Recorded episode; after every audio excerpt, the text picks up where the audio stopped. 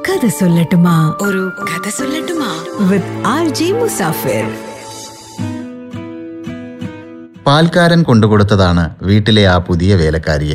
അവളുടെ ചലനങ്ങളിൽ പെരുമാറ്റത്തിൽ വീട്ടിൽ അതുവരെ നിന്നിട്ടുള്ള വേലക്കാരികളിൽ നിന്നൊക്കെ വ്യത്യസ്തമായ എന്തോ ഒന്ന് പ്രൊഫസർ പ്രബോധ് കുമാറിന് അനുഭവപ്പെട്ടു. മൂന്ന് കുട്ടികളുടെ അമ്മയായ ആ ഇരുപത്തിയൊൻപതുകാരി വീട് വൃത്തിയാക്കലും തുണി നനയ്ക്കലും ഭക്ഷണം പാകം ചെയ്യലും എന്ന് വേണ്ട വീട്ടിലെ സകല പണികളും നിശബ്ദം ചെയ്തു പോന്നു. പക്ഷേ അതൊന്നുമല്ല പ്രൊഫസറെ അതിശയിപ്പിച്ചത്. വീട്ടിലെ മറ്റു ജോലികൾ ചെയ്യാറുള്ളപ്പോൾ സാധാരണ കാണാറുള്ള ആ കരവേഗവും സാമർഥ്യവും ലൈബ്രറി മുറിയിലെ ബുക്ക് ഷെൽഫ് വൃത്തിയാക്കുമ്പോൾ കാണാറില്ല. പലതവണ ഇത് ശ്രദ്ധിച്ചു. അവളുടെ വിരലുകൾ അദ്ദേഹത്തിന്റെ ഗ്രന്ഥങ്ങളുടെ താളുകളിലൂടെ പതുക്കെ എന്തോ തിരയുകയാണ്. ആ കണ്ണുകൾ ആ പുസ്തകത്താളുകളിലെ അക്ഷരങ്ങളിൽ ഉടക്കി നിൽക്കുകയാണ്. ഒടുവിൽ അദ്ദേഹം ചോദിച്ചു നീ വായിക്കുമോ? വീട്ടിലെ ബിസ്ക്കറ്റ് ടിന്നിൽ നിന്നും ബിസ്ക്കറ്റ് ഒളിച്ചെടുത്ത് തിന്നത് പിടിക്കപ്പെട്ട ഒരു കൊച്ചുകുട്ടിയുടെ ജാള്യതയോടെ അവൾ മിണ്ടാതെ തല കുനിച്ചു നിന്നു. എന്നാൽ പ്രൊഫസർ പ്രബോധ് കുമാറിന്റെ പ്രതികരണം വ്യത്യസ്തമായിരുന്നു. ആ പ്രതികരണം ആ വേലക്കാരി സ്ത്രീയുടെ ജീവിതത്തിലെ തന്നെ ഒരു വഴിത്തിരിവായിരുന്നു. നിനക്ക് പുസ്തകങ്ങൾ വായിക്കുവാൻ താല്പര്യമുണ്ടെങ്കിൽ എത്ര വേണമെങ്കിലും വായിച്ചോളൂ. ഈ ബുക്ക് ഷെൽഫ് ഇനി നിനക്ക് കൂടി അവകാശപ്പെട്ടതാണ്. തസ്ലീമ നസ്രീമിന്റെ മൈ ഗേൾഹുഡാണ് അവൾ മടിച്ചു മടിച്ചുകൊണ്ടാണെങ്കിലും ആദ്യം എടുത്തത്. ആർത്തിയോടെ അവൾ അത് വായിച്ചു തുടങ്ങി. അതൊരു തുടക്കം മാത്രമായിരുന്നു. ബംഗാൾ സാഹിത്യത്തിലെ ഒട്ടുമിക്ക പ്രമുഖ എഴുത്തുകാരുടെയും പുസ്തകങ്ങൾ അവൾ ദിവസങ്ങൾ കൊണ്ട് വായിച്ചു തീർത്തു. ഒരു ദിവസം പുറത്തുപോയ പ്രൊഫസർ കയ്യിൽ ഒരു പേനയും ഒരു നോട്ട് പുസ്തകവുമായാണ് തിരിച്ചെത്തിയത്. അവളുടെ കയ്യിൽ അവ ഏൽപ്പിച്ചുകൊണ്ട് അദ്ദേഹം പറഞ്ഞു നീ എഴുതണം. അദ്ദേഹത്തിന്റെ കൽപ്പന അവൾക്ക് നിരാകരിക്കുവാൻ കഴിയില്ല. എങ്കിലും മടിച്ചു മടിച്ചുകൊണ്ട് അവൾ ചോദിച്ചു ഞാനോ? ഞാൻ എന്തെഴുതാൻ? എനിക്ക് എന്തെഴുതാൻ കഴിയും? നിനക്ക് എഴുതാൻ പറ്റും.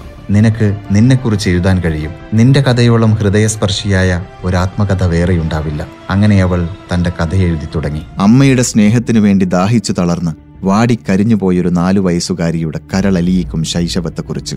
അച്ഛന്റെയും രണ്ടാനമ്മയുടെയും കൊടും ക്രൂരതകളിൽ വികൃതമാക്കപ്പെട്ട അവളുടെ ബാല്യത്തിന്റെ ദയനീയമായ മുഖത്തെക്കുറിച്ച്. പന്ത്രണ്ടാം വയസ്സിൽ തന്നെക്കാൾ പതിനാല് വയസ്സ് മൂപ്പുള്ള ഒരാളെ വിവാഹം കഴിച്ച് പതിനാലാം വയസ്സിൽ അയാളുടെ കുട്ടികളുടെ അമ്മയാവാൻ തുടങ്ങിയതിനെക്കുറിച്ച് അനുഭവിക്കേണ്ടി വന്ന കൊടും യാതനകളെക്കുറിച്ച്. അവസാനം അയാളുടെ പീഡനം സഹിക്കവയ്യാതെ ആ മൂന്ന് പിഞ്ചു കുട്ടികളെയും കൂട്ടി പശ്ചിമബംഗാളിലെ തന്റെ ഗ്രാമത്തിൽ നിന്നും ദില്ലിയിലെത്തി ഒരു വീട്ടുജോലിക്കാരിയായി ജീവിതം കരുപ്പിടിപ്പിച്ചതിനെക്കുറിച്ച് നേരിട്ട ദുരന്തങ്ങളെയും അനുഭവിച്ച വേദനകളെയും കുറിച്ച് എല്ലാത്തിനുമൊടുവിൽ താത്തൂസ് എന്ന ദൈവതുല്യനായ ആ പ്രൊഫസറുടെ വീട്ടിലെത്തപ്പെട്ടതിനെക്കുറിച്ചൊക്കെയുമൊക്കെയും അവൾ തന്റെ നോട്ട്ബുക്കിൽ കുത്തിക്കുറിച്ചു തുടങ്ങി.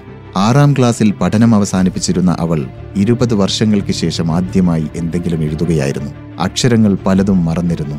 വള്ളികളും പുള്ളികളും കുത്തുകളും കോമകളും അവൾക്ക് അപരിചിതമായിരുന്നു എങ്കിലും അവൾ എഴുതിക്കൊണ്ടേയിരുന്നു. അടുക്കളയിൽ പച്ചക്കറി നുറുക്കുന്നതിനിടയിൽ പാത്രം മോറുന്നതിനിടയിൽ വീടടിച്ചു വാരുന്നതിനിടയിൽ പാതിരാത്രിയിൽ കുട്ടികൾ ഉറക്കം പിടിച്ചു കഴിയുമ്പോൾ ഒക്കെയുമൊക്കെയും അവൾ എഴുതിക്കൊണ്ടേയിരുന്നു. എന്നാൽ പച്ചക്കറി നുറുക്കുന്ന ലാഘവത്തോടെ രചന നിർവഹിക്കുന്ന അവൾ പ്രൊഫസറെ തീർത്തും ആശ്ചര്യപ്പെടുത്തി. എന്തെങ്കിലും ഒന്ന് എഴുതണമെങ്കിൽ തനിക്കെത്ര തയ്യാറെടുപ്പുകൾ വേണം?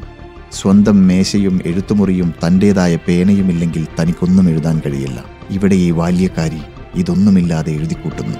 അവിശ്വസനീയം. അവളുടെ ആ നോട്ട് പുസ്തകം താത്തൂസ് അദ്ദേഹത്തിന്റെ എഴുത്തുകാരായ സുഹൃത്തുക്കളെ കാണിച്ചു. അതൊരു പുസ്തക രൂപത്തിൽ പ്രസിദ്ധീകരിക്കുവാൻ അവർ തീരുമാനിച്ചു. ആലോ അന്താരി എന്ന വിഖ്യാത കൃതിയുടെ ആവിർഭാവമായിരുന്നു അത്. ബേബി ഹൽദർ എന്ന പ്രശസ്ത സാഹിത്യകാരിയുടെ ഉദയവും. കഷ്ടത നിറഞ്ഞ ജീവിതങ്ങളുടെ ഇരുട്ടിലേക്ക് വെളിച്ചം വീശുന്ന ആ പുസ്തകം പതിമൂന്ന് വിദേശ ഭാഷകളിലടക്കം ധാരാളം ഭാഷകളിലേക്ക് പരിഭാഷപ്പെടുത്തി. ഇന്ത്യൻ സാഹിത്യത്തിലെ സ്ത്രീ ശക്തിയുടെ പ്രതീകങ്ങളിൽ ഒരാളായി ബേബി ഹൽദർ എന്ന എഴുത്തുകാരി ഉയർത്തപ്പെട്ടു. ആലോ അന്താരിക്ക് ശേഷവും അവരുടെ പുസ്തകങ്ങൾ പിന്നെയും പിന്നെയും പലതും പ്രസിദ്ധീകരിക്കപ്പെട്ടുകൊണ്ടേയിരിക്കുന്നു. ആ എഴുത്തുകൾ ഇന്നും ലോകത്തെ മാറ്റിമറിച്ചുകൊണ്ടേയിരിക്കുന്നു.